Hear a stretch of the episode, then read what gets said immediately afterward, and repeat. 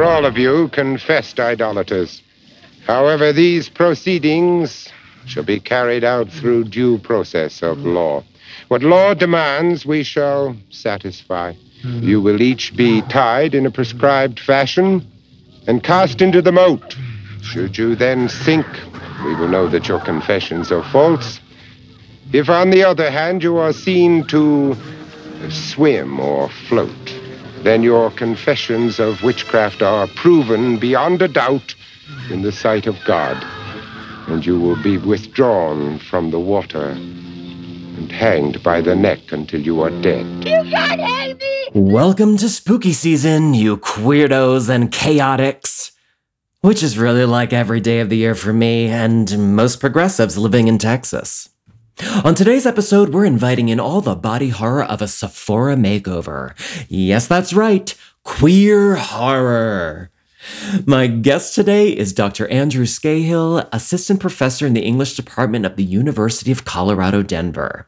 I've been dying to have him on the podcast and glad the stars aligned to kick off the season with all this brilliance. Now, I'm a horror super fan. When I was 14, I got a job working at a local video store in my hometown. And when I wasn't Windexing the VHS porno returns, I was watching every last horror flick in that joint. I'm talking your Freddy's, your Jasons, your Michael Myers, your Leprechauns, your Carol Annes, your Video Nasties.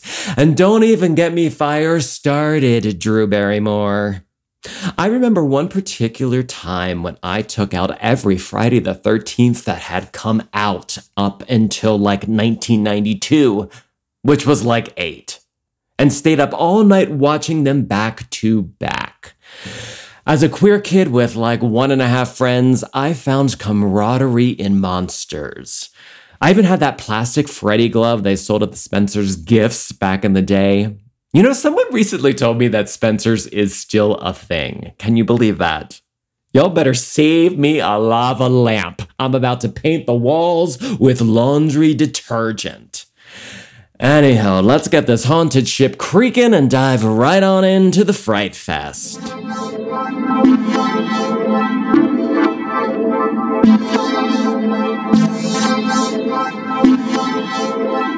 Hmm. Fascination.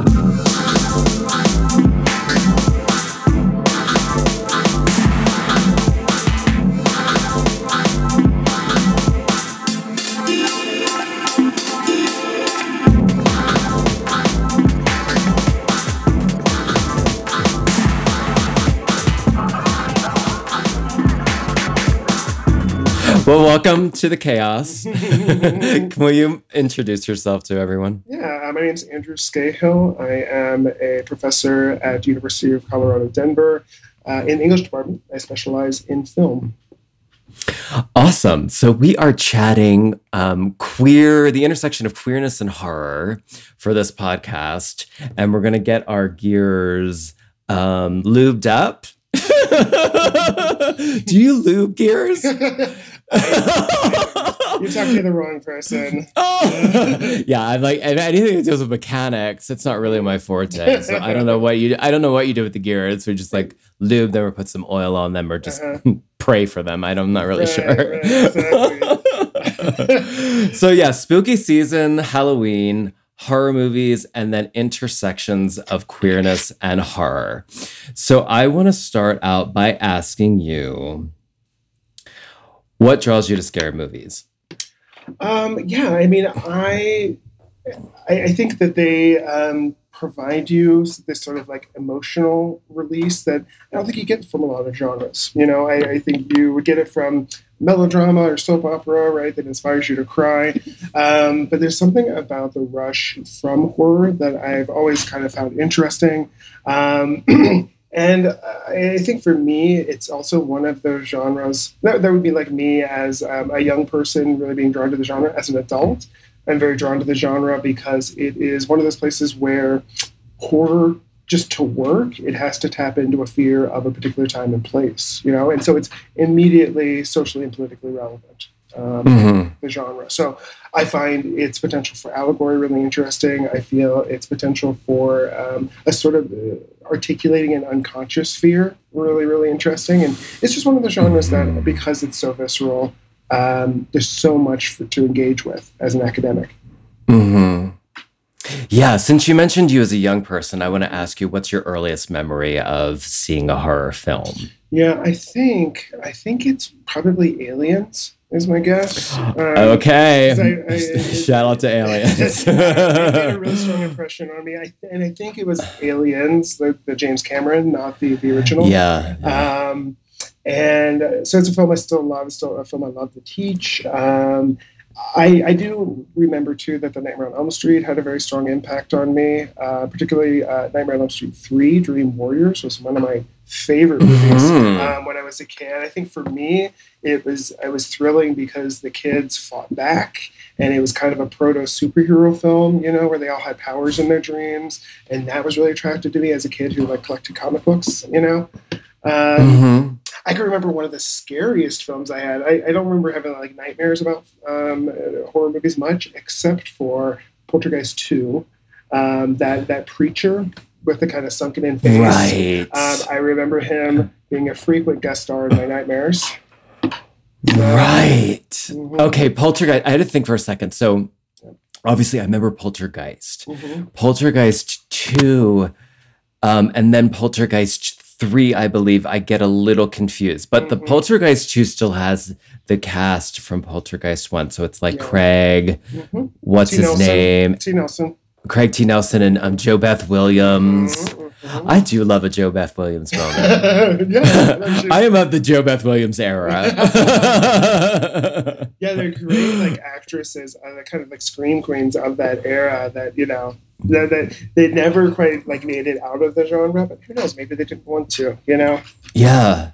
Um, And you just covered like a lot of genres of horror, I feel like, because there's like the paranormal, mhm. there's the, would you call Freddy slasher, and then also like think it fantasy? It's it's a supernatural slasher is probably what I Right. would call it. You know, it's it's the one that, that was terrifying to me about that whole franchise is that it's all about being a young person and being vigilant and, and staying awake, right? Mhm. First movie's really it's about Nancy's virginity and protecting her virginity and always staying awake and being vigilant. Um, and so the franchise overall, I just it's a really scary concept to me of like kind of like what Psycho did for your assumed safety in the shower. Like for Nightmare on Elm Street, it's like you're not even safe in your dreams. In fact, you, it's one of your most vulnerable spaces Yeah. is is when you're asleep, and I, that was a really terrifying idea for me as a kid. Uh, and still stuff about like night terrors or paralysis that still freaks me out. You know. I had sleep paralysis for a short amount of time, and I'm here to tell you that that but haunted. I was the bitch was haunted. I'm like I was st- at the time I was I was at doing oh I was doing summer theater, Okay. professional summer theater, and they put me up um, in this house that was a for- it was called the Bernheim House on the campus of Muhlenberg College. They do a summer theater. Um, Definitely Bern- sounds like a place where murders happened. well, Bernheim House used to be the old German department. and then it was like that was gutted and then it was taken over by the theater kids and they and I was staying up on the attic floor. And like when I say that this looked like an old creepy house, it looked like an old creepy house. and and it started where I would feel like I was being held down in the middle of the night and and something was whispering in my ear very very quickly and I start started to see shadowy figures enter through the door and I could not move but I felt like I was highly aware. Yep. And it went on until I finally just was like, "You know what? Summer theater isn't for me." Nor staying in old German houses. I'm like, this is not the Udo Kier of my dreams. This is some creepy German house. Yeah. Yeah.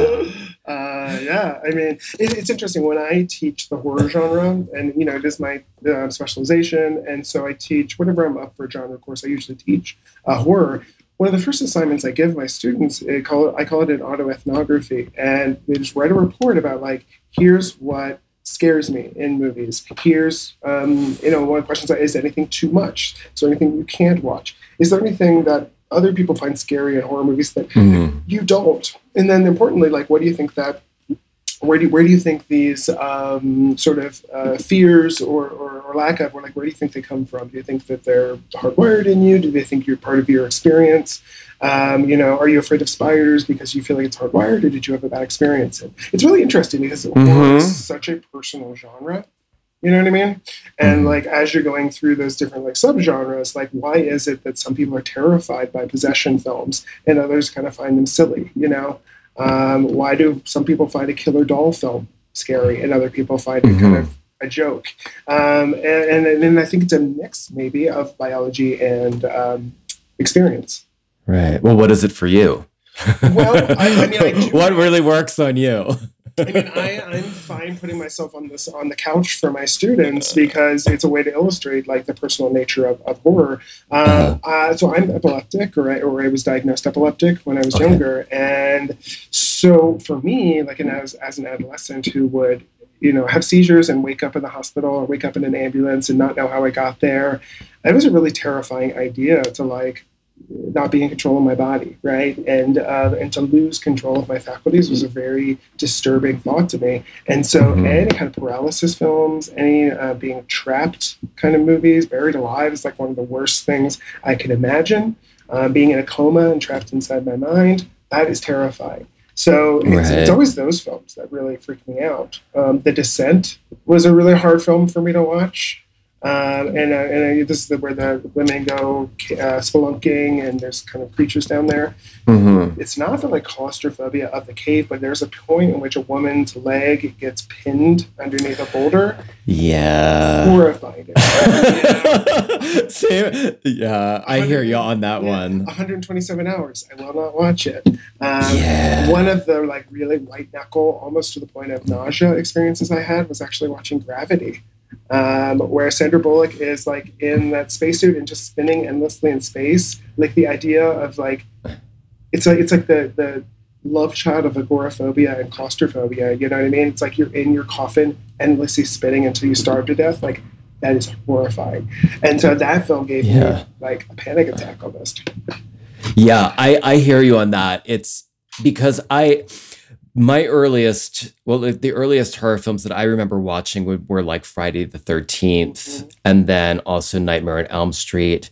Um, slasher films like that i'm like i really enjoyed. Mm-hmm. like i they didn't scare me. Have you have you explored this much? Because i mean there's all sorts of theories about like how the slasher positions us. Eh, is it is it positioning us um, as sadists right? That we're positioned as the killer and we're enjoying him dispatching these really sort of like unlikable versions of exactly yourself, right?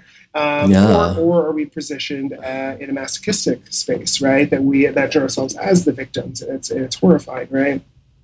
I think it's more from a revenge fantasy because, especially with with Jason in those films, he was like killing the asshole bullies, like these popular kids. I'm like, a, yeah, yeah, absolutely. be done with them. One of my favorite stories about like spectatorship, and because that's what I tend to write about is like spectatorship and affect when it comes to um, genre. But one of the great stories about this is like um, in the '80s uh, in the inner city slashers were immensely popular. And based on like our ideas about race and identification, it didn't make a lot of sense, right? Because we have this idea of like audiences go to movies for versions of themselves, right? And if there aren't African American actors in the film, mm-hmm. they wouldn't want to go. But this is the case where that didn't seem to be true. So when they did exit interviews with these um, mostly African American youths, they were like, you know, why? What? What did you like about this movie? And there's a certain pleasure to be derived from watching privileged white kids yeah. off, right? And so, so it is a more sort of like aggressive spectatorship or sadistic spectatorship. Yeah, yeah. So I I hear you on the on the um, probability of things in horror films actually happening being the kind of like thing that really sets off my fear. Mm-hmm. So like your final destination, although I mean it's just like a bizarro chaos set of circumstances but like anything where like it could possibly happen then i'm like i don't like this at all but i hear you on the gravity thing with like her i it's just mm. seeing her spinning out of control it's like you're done you might as well just yeah. say goodnight and and just the idea that like you couldn't even help yourself or there's no one to help you is it's horrifying It's like Yeah. it, it's like it activates my existential dread. You know what I mean? That we are Mhm. all alone. you know? Um, Yeah. yeah. But um, I don't know. I, I mean, I find it like really just fascinating what works for people, and even like when you think about horror as a genre, it's a big umbrella, but there are lots of different like types of affects under that banner of horror that aren't all that similar, right? Like like um, like a gross out moment, um, like The Exorcist or something like that, is very different than the dread you feel like in The Shining, you know, um, Mhm. and that's very different than a shock, um, and uh, and so all of those things are under the banner of horror, but they're actually very different emotional registers. Yeah. And especially for me, anything dealing with Catholicism, Uh-huh. as someone who like grew up in the Catholic Church and then went running, screaming out the doors, Uh-huh. like those type of Catholic films really work on me in a Really? different way. I mean, my, my ex was the same way. He was raised Catholic. I was also raised Catholic all the way up until high school. And Mhm. for that reason, because I kind of rejected all of it, it doesn't work on me. Like possession films are silly to me uh, because I don't believe in the devil. I don't believe in any of that bullshit. And so, so for that, like, so possession films do nothing for me. But like medical, hospital kind of horror, um, that is terrifying to me because I don't know because it's real. Home invasion films freak me out because that's feels very real. You know what I mean? Yeah. I'm not worried about like um, you know my my neighbor being possessed by the devil and having to call in a priest to exorcise. Like that's just not part of my logical world. But someone breaking into my home and and, and committing murder that absolutely is part of an imaginable world to me. Yeah. Well, I remember too. Um, uh, speaking of sort of body horror, um, the early films like your Blood Feast, um, your sort of your your just gross out films from the past. There was a certain like theatricality about Mhm. them. Like the blood was like Mm. very pigmented. It didn't look real. But I feel like there's been more of a more of a push into the kind of like realistic looking body horror that just I also can't watch. Right. like I'm like I don't need to. I just don't need to see that. um, yeah, those those kind of like body breakdown films. Um, it really, for me, comes down to the like the special effects in a way. Like, am I lost in the realism of it, or you know, my mind can do this thing with a lot of horror where something violent will happen, but I'll go, "That's corn syrup. That's a prosthetic." You know what I mean? yeah. and so like knowing about a lot of the production techniques can really kind of like disinter me to horror a lot of the gore you know what i mean? Because i can just sort of like logically go oh this is actually how they made that shot you know?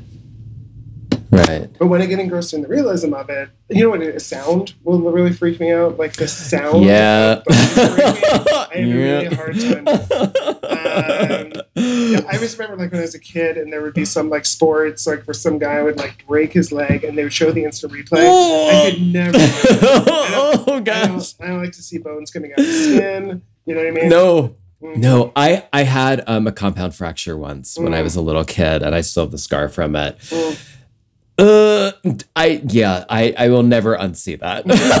I'm like somebody put this back inside of me. Yeah, it- it's a terrifying thing. Yeah. yeah, Um, so that stuff I don't like. it. But if I can turn my brain off and like think about how the shot was done, that's one way in which I kind of like protect myself, I guess. right. So since you brought up Nightmare on Elm Street, you've also um, you were a scholar and you worked on this film Scream Queen, which chronicles um, a Nightmare on Elm Street two, which has become a kind of what you would say cult classic, classic, within yeah. within the queer um, sort of vernacular. Right. um yeah maybe we could maybe we could sort of start there with um intersections of kind of queerness and horror and maybe even well i believe that the thought was that they didn't intend for it to maybe be that queer of a horror film Uh, I don't think so. Actually, you know, there's the screenwriter. His name's David Chaskin. Uh-huh. Has in the years like after admitted that he put, okay um, and, you know, and he has this quote, um, which is actually part of the documentary, that he says, "I didn't intend to make a homoerotic film. Um, I intended to make a homophobic film," and he said that this Right. idea, and this is the conceit of Nightmare on Elm Street 2, is that like in this film, uh, Freddy invades the body of a, of a young man, and it's kind of playing on Psycho a little bit, where um, Freddy's almost this alternate personality within his body, and every time this young man is aroused, often by his male classmates, uh, Freddy emerges and kind of wreaks havoc. And so he's literally like the queer monster inside of him that has to be Mhm. continually repressed. Um, and yeah, and so David Chaskin, the screenwriter, is like, um, in an era of AIDS, I just thought that this is something that would frighten my teenage male straight audience, right? That there might be queerness lurking in them. Um, so Right. yeah, and so and, and, in the end of the film, um, the kid is cured of his his queerness through the love of a woman, right? And so um, David Chaskin's kind of like callously joked that uh, that they should show this at conversion camps, right? Um, so it, it's not even subtext. It's really kind of on the surface, you know. Um, and and in this, this this is an era, right, where like AIDS is front page news. It's still being called the gay cancer. Um, the the vampire genre, which had for a while kind of gone dormant, reemerges in the 1980s with Fright Night, with Lost Boys, and vampires don't look like they did before. They don't look like uh, Romanian aristocracy. They look like um, young queer men. You know, they look like um, Mhm. a new wave punk band. They look like Flock yeah, totally. So it's not an accident that the vampire film comes back in this time where we're pathologizing queer men as um, vampires, as, have, as having um, sick blood, as trying to convert um, straight people over to the cause. Right? It's all it's all there, you know, um, Yeah. for the metaphor. So yeah, I, I mean, it, so it's like this film, Nightmare on Elm Street Two, is kind of an anomaly, and it was it was definitely like a joke when it first came out, and people called it oh the gay horror movie, um, but it also makes it sound like it's an anomaly, and it's not. It was actually part of this sort of fear mongering in the 1980s, and and Mhm. casting queer men as as the new boogeyman. Right. You know, I I often I, I didn't really um think of the Lost Boys as as as being a part of that era of HIV AIDS. You know with one of the vampire films that I think of of that era is The Hunger. Mhm. There's something about illness um and kind of aging in The Hunger Yeah. that makes me make that I that I have that connection a little bit more than I do with the Lost Boys. Well, yeah, but I mean, I, I find The Hunger to be actually a pretty progressive film, um, uh, whereas I find these other ones to be pretty uh, conservative. Like, you know, I mean, it's even in like the title of The Lost Boys, it's invoking Peter Pan, right, as these Mhm. men who never grew up, which is, of course, how we're often talking about queer men, right, as having arrested development or having Peter Pan syndrome, and so they're already kind of like evoking that sense of like, here's this these lost boys, these homosocial communities of boys who've never grown up, you know, if they've never gone into maturity. Yeah, and you have the the Coreys in it, Mm-hmm. which were so much of that that era, and and like Mhm. reverberate through that very '80s style Right. And it's, you of know, it's, film. it's classic um, thriller plot, which takes your sort of like normative protagonist. It introduces him to characters who are powerful, sexy, uh, but also dangerous, and and what and so the characters are drawn to that, but then they have to eventually divorce themselves from it, right? Um, it's the same plot as like The Craft, right? Where it's Mhm. like she's drawn to these like powerful, kind of queer outsiders, but then she has to turn the tables and say no, and then sort of uh, conquer the queer monster. Mm-hmm. Have you been okay since you um, have gone into academia and now you're you're you're kind of looking back on films that maybe you saw when you were younger? Any surprises now that you look back and you're like that movie was actually very queer in the horror Oh. genre? Huh, yeah, I mean, this is um, so I just got interviewed by um, the New York Times about uh, this new television show coming out called Chucky, which is based on Child's Play. And Don Mancini, Don Mancini's, um, who was the original um, screenwriter for Child's Play, is gay, um, and that franchise has always been very queer. Um, it is definitely about this sort of like doll that that does the things that that the child can't and he's this sort of queer avatar but he's definitely a thing to be conquered right and so it's about mm-hmm. sort of releasing that that queer monster who is costumed exactly like the child protagonist right um, and and so looking back on that, it makes a lot of sense. And of course, that franchise goes uh, very queer, very camp with you know Jennifer Tilly, and it kind of goes that Nightmare on Elm Street route where it becomes um, like camp horror. Um, so for this new TV series, though, Don uh, Don Mancini's back um, at the helm, and it's taking a really like literal turn into queerness where the kid who gets the Chucky doll is actually gay. He's a gay um, mm-hmm. adolescent um, in junior high, and Chucky is actually the thing that protects him from his bullies. I did hear a comparison to this and let the right one in. Yeah, I probably posted something about that. Maybe uh, it was you. yeah, so it's, it's, kind of like it seems to me that it's filtering the franchise through let the right one in, um, and it's going to take a. It looks like a pretty similar thriller plot in that like um, he is going to be his protector, and but he's also going to want to kill his parents, right? And so the child is eventually going to have to turn against the kind of queer monster um, and and sort of take the middle road, right? right? And I think this is something like a lot of texts are exploring. Like, what do you do with righteous anger? So there's certainly something that African American cinema is exploring, right? Of like, what do you do with the anger you have at the establishment? Can and and um, like a, a, character like Killmonger in Black Panther is like anarchic, right? And so a lot of these films are like, how do you rechannel anger into something productive? Mm-hmm. How do you feel about um, the current trends in doing sort of longer form? Well, I guess I guess the new check would be an instance of this, but doing longer form sort of mini series mm. or series of horror. Yeah. And have you seen any that you would recommend I mean, uh, The Haunting of Hill House is one of my all time favorite novels, and I was very um, concerned about them adapting it, and especially like modernizing it, where it's pretty clear that they're not a group of strangers anymore, they're a family. And mm. um, so, but I, I, think that was a fantastic series, and I, and I really um, mostly trust Mike Flanagan. I think he has some really, really great um, ideas, um, and so I, I, think that was a really good example. You know, it, the thing about like Hollywood cinema or things coming out of Hollywood is that they will always be conservative um, in the sense that um, they're risk averse, right? They don't want to try new things because you're putting a lot of money on the line. Mm-hmm. And I always tell my students like the, the main way you can tell a film's ideology is to just look at its budget. If it's 300 million, it is not going to make very many innovative choices because right. Hollywood is a loan shark system, right? And are you going to test um, this $300 million film with um, uh, a queer lead, right? Or an interracial romance? Probably not because that hasn't been tested. And, um, and so horror, because it's all, because it's generally been so cheap to make and it's not so driven by a star system, horror is where a lot of innovation happens, you know? Um, mm-hmm. And then television, because um, it is generally doesn't take as much to make, it generally is not as driven by a star system, is also where innovation happens.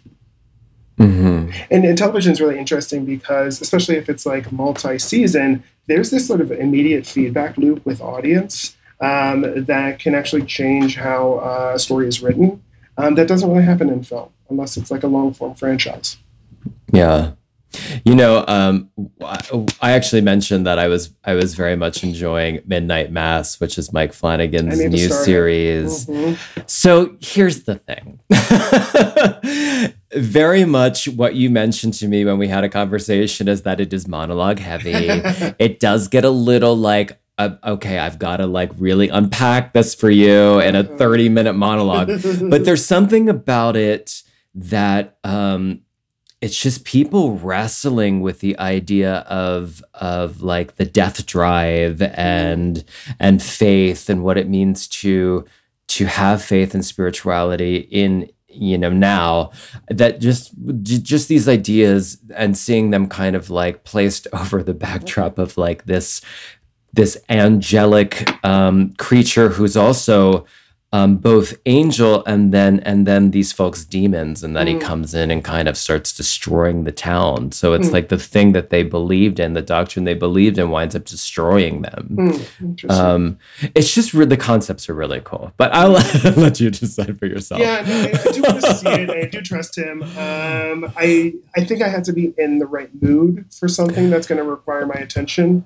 You know what I mean? like marijuana yeah I- I, had to I- i had to smoke a lot of weed to get through those monologues think, like we talk about like gaze versus glance cinema, like G A Z E, and, Mhm. and so like um, there are certain like texts, especially television texts, that you can watch them as a, in a glance mode, right? You can be on your phone, and um, they tend to be highly repetitive, and yeah uh, and because you have a controller in hand, you can miss things and go back. Whereas cinema tends to be like gaze, right? It's it's meant to be consumed in one sitting, in silence, you know, uh, in the dark, and so it's written differently. And so I, when it's TV that requires that kind of raw attention, I need to commit time to it. You know, yeah yeah it was like Well, that- to- yeah. Like you can look at you, you can look at your phone when Hamish Linklater just goes off in a 35 minute monologue. I, I really enjoyed his performance in it though. I have to say he was very good. Yeah. Yeah. Cool. Well, I, I'm very interested in issues that it's racing. I purposely not read um, anything about it, so um, so the whole like angel devil thing, I don't know anything about, um, but I'll be looking for it when I watch. Yeah. And it, Now- sounds, it sounds very like Stephen King, right? It's it's very like needful things. Very, very much so. Yeah, I feel like Yeah. that's kind of what it's riffing on. Somebody called it, maybe you called it, like a mix of um, the Mist and Salem's Lot. Yeah. Okay, I did I did get Salem's Lot vibes from it, most definitely. right. um, in that there are these yeah and the same with the mist it, it in that there are these like deeply complex characters in it Mhm. who are going through just a range of, of different things um, and it rather than there be you know like another horror movie that be like very expendable characters that are only there to get killed off in very interesting ways Mhm. right, right. I mean, Yeah. that those the films that I tend to be to gravitate towards to uh, are the more like existential horror, and um, so Yeah. uh, honestly, mostly because I feel like um, I feel like anybody can do a, a, a shock. You know, a jump scare is not hard to, to film, right? Any hack can do a jump scare. Um, it's a pretty simple formula. But to create and maintain tension and suspense, I feel like is a skill that not many directors have. Yeah, which I would say that A24 is doing very well. Yeah, Like A24 has really expanded. There's a whole genre of like folk and existential and psychic dread. Yeah, yeah, absolutely. I mean, um, there's a. I, I taught Japanese cinema uh, last semester, and, Okay. Japanese cinema has been doing existential dread for decades, you know, and Mm. in really, really fascinating ways. And so, one of my favorite directors, uh, Kiyoshi Kurosawa, uh, did this film called uh, Kairo, or, or um, I think it translates to circuit, um, or sometimes pulse. Um, Okay. and, and it is like set in a world where, like, when people feel like utterly alone and give into that just like the meaninglessness of life, they kind of disintegrate and they oh. sort of exist as a wound in the Uh-huh. environment. And and I just find that to be just like a fascinating idea. Right? oh, wow. and a different take on the idea of, of ghosts, right? It's it's it's like I don't know, it's like a corporeal ghost or something. Um, so yeah, so that's Yeah. one. And one of his other ones, Cure. Um, it is a kind of a serial killer film, kind of a police procedural, but it is a man who basically Oh, I've seen this. Yeah. through his presence sort of activates people's repressed oh he, he releases their repression and see these scenes where you know a housewife is like dishing out dinner for her family and then just sort of picks up a knife and starts stabbing her husband right because she's Yeah, repressing yeah. her hatred of him until this moment that this stranger walks past their house it's crazy it's so interesting Right. So you mentioned Chucky. Is there anything else that's coming up that you're looking forward to? Um, so I just yesterday, sorry, yeah, yesterday I saw Titane. I don't know if this is on your radar at all. It was, and I, I I meant to go and see it, and then I Mhm. I didn't wind up going, but I Mm. do still want to go and see it. How was Let it? me know what you think. Oh, is that like a It was, it was one of the worst movies I've ever seen. oh no. Maybe I'll skip that then. I mean, I you know what? I went this morning because I was just like, surely no one is giving this a good review, right? I go to Rotten Tomatoes and it's like 85% approval, you Wow. know, certified fresh. And I was like, huh. Um, and uh, legitimately, people might be seeing a different thing than I'm seeing. Um, I just found it so pretentious and so poorly plotted. The characters seem to have no understandable motivations. Um, and things just happen because the plot needed them to happen. It's kind of movie that just made Right. me mad for the bad screenwriting. And I, I wasn't a super fan of Raw. I thought it was fine. Um, I had some of the same problems where I'm like, is this the real world or is this some allegory? Like, you know, it just seemed like it seemed like it wanted to be in the real world, but people don't act like real people do, which is one of my pet peeves. I was also not that into Raw. Yeah, I I think that like Titane, it's doing trying to do a lot with like using gore in a sensationalist Mhm. way, and that kind of like Lars von Trier kind of like let me show you a clitorectomy because I can. Yeah. Um, so if you're really in the mood to see someone try and give themselves an abortion with a chopstick on the toilet, Uh, this is the movie for you. that sounds like I could skip that. you know, I'm just, I don't know. I'm okay going through something if there's a point to it, but I'm just like, what, Right. what am I going through this for? You know what I mean? Um, I, it made me mad. It was, it was, it was so bad. but some people seem to love it. So, uh, you know. so you're not recommending Titane. I. I cannot res- I cannot responsibly recommend it to anyone, but if anyone does see it, I would love to hear what they thought because I'm Right. so curious how people are loving this film. Um, yeah, but Yeah. Maybe I'll skip that and I'll move on to Lamb, which is Oh, yeah. coming I'm- out, the I'm new curious about that. I'm A24. about that. It looks like it's giving me a little bit of witch vibes. hmm hmm for sure. Yeah. Um, yeah, I thought that looked really interesting. Um, what else is on the horizon? Um, horror, right? That's what we're talking about. Yeah. Um, well, so I'm going to tell Or you. romance. I'm going to tell, I'm going to tell you at Horror Fest um, in two weeks, so I'll have a lot more to say at that point. Oh, um, Antlers is the final film of Telluride Oh. Horror Fest. Um, I'm lowering my expectations because I've heard that it keeps getting delayed because of not getting good um, uh, screening, Oh. uh, like uh, audience screenings. But that also doesn't necessarily mean anything. Uh, but I've heard that that's what the delay is about. That's I, I love Keri Russell. I think she should be a bigger star. I think she's an amazing actress. So I'm uh, I'm excited for it. right. Cool. Um, there's a lot of queer stuff out now, actually. Um, as we talked about Bacurau um, uh, early, Mhm. uh, uh, a previous day, um, which has very interestingly queer undercurrents, and it's a sort of like socialist queer revenge film. Um, uh, there's a film called The Retreat. Um, have you heard about this one? Speaking of I hard to watch, know. Okay, so this is a film where I'm like, can, should I recommend it to people? Because it's a very, very hard watch. So the setup, and I'm not Oh. really giving away anything that's not in the trailer. Um, there is uh, a, a retreat owned, um, a cabin in the woods owned by this gay couple, and they're inviting um, queer people to come and like you know have a relaxing. Turns out not to be run by queer people. It's run by an alt right organization that um, Oh kidnaps no. and tortures gay people and murders them live on the internet uh, Oh. for other alt right people. Um, and so it was honestly so hard to watch because the homophobia felt so real. Um, and I could, I could, I could see something like this happening in real life, and that's why it was so hard to watch. But if you get past the like first half, the revenge part of it, where these two lesbians just fucking kick ass, is very, very Oh. appealing. Um, and it Is there a lesbian superhero moment? kind of, you know. okay, and, excellent. And they're also like a very believable couple, so I like you know that that was also nice. Um, so, but the, yeah, but it was a hard watch. Like I'm telling people, like definitely, I feel like every queer person should see this movie, but it puts you through it because Right. it activates all those kind of fears that you have of you know what could actually happen to you. Yeah, that sounds like it's on the list of like things that could probably happen. Uh huh. Yeah, it's it's basically like a it's a queer hostel is how we would describe it. Oh, oh.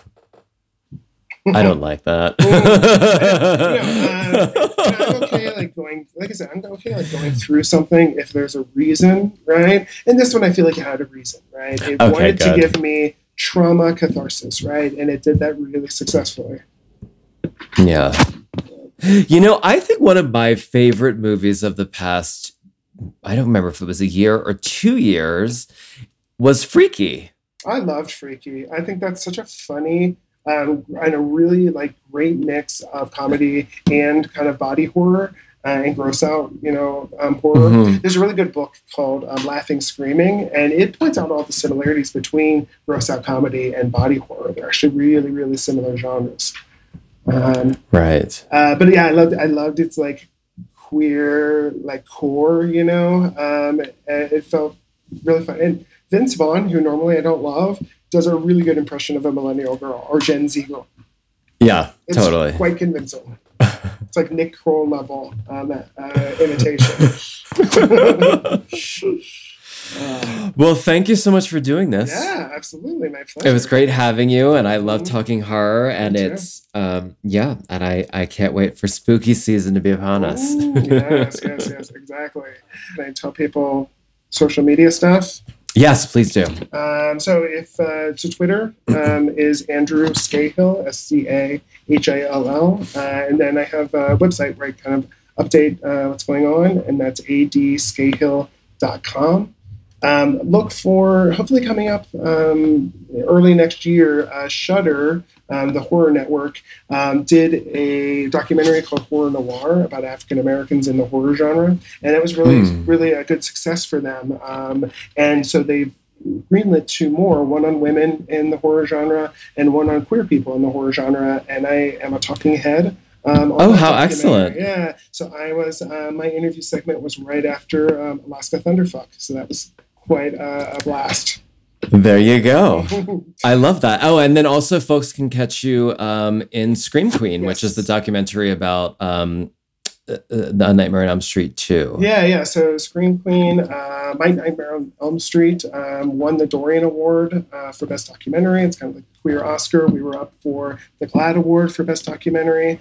Um, and I think it is sitting, last I checked, it is sitting at Rotten Tomatoes with a 100% uh, critic approval Hot. rating, which is crazy. Hot. Mhm. And I enjoyed it very, very immensely. it's it's it's great documentary and i'm very proud of these guys. This is the first documentary they ever made. They made it on like part-time you know um, as a kind of labor of love. And it it could have been a kind of fan service documentary but what it actually is is like using this film and what happened to its actor kind of drummed out of hollywood for being gay. It, it uses it to really give it like an exploration of hollywood in the 1980s amid queer paranoia and aids phobia Totally. I you know that that meta narrative that was occurring over over just, you know, that film itself was just super interesting to watch. Yeah. I really, I really think it Yeah. took the, the, what could have been a very fairly straightforward, simple documentary to the next level. It's about something bigger. Yeah. Well, thank you. Yeah, my pleasure. Are you an LGBTQ plus identified individual that has a humorous story of failure? Attempted a pandemic hobby that didn't go as planned? A witch whose spell brought unexpected results? Tried cooking a new dish for a dinner party that veered horribly off course? Queer Chaos Podcast wants to hear from you. At this show, we rally around the queer art of failure and experiments that didn't quite make it. Email your funny trips down the tried it lane to queerchaospodcast at gmail.com, and your story might land right here on our little show. Please include a first name you'd like to be known by and the city town you're located in. We won't share any other information. We ain't trying to dox a bitch. And please, make it a story and not just the result. Like, my cat puked on my date. Queer Chaos is hosted and co produced by me, John Melitris, and recorded at House of Pod in Denver, Colorado.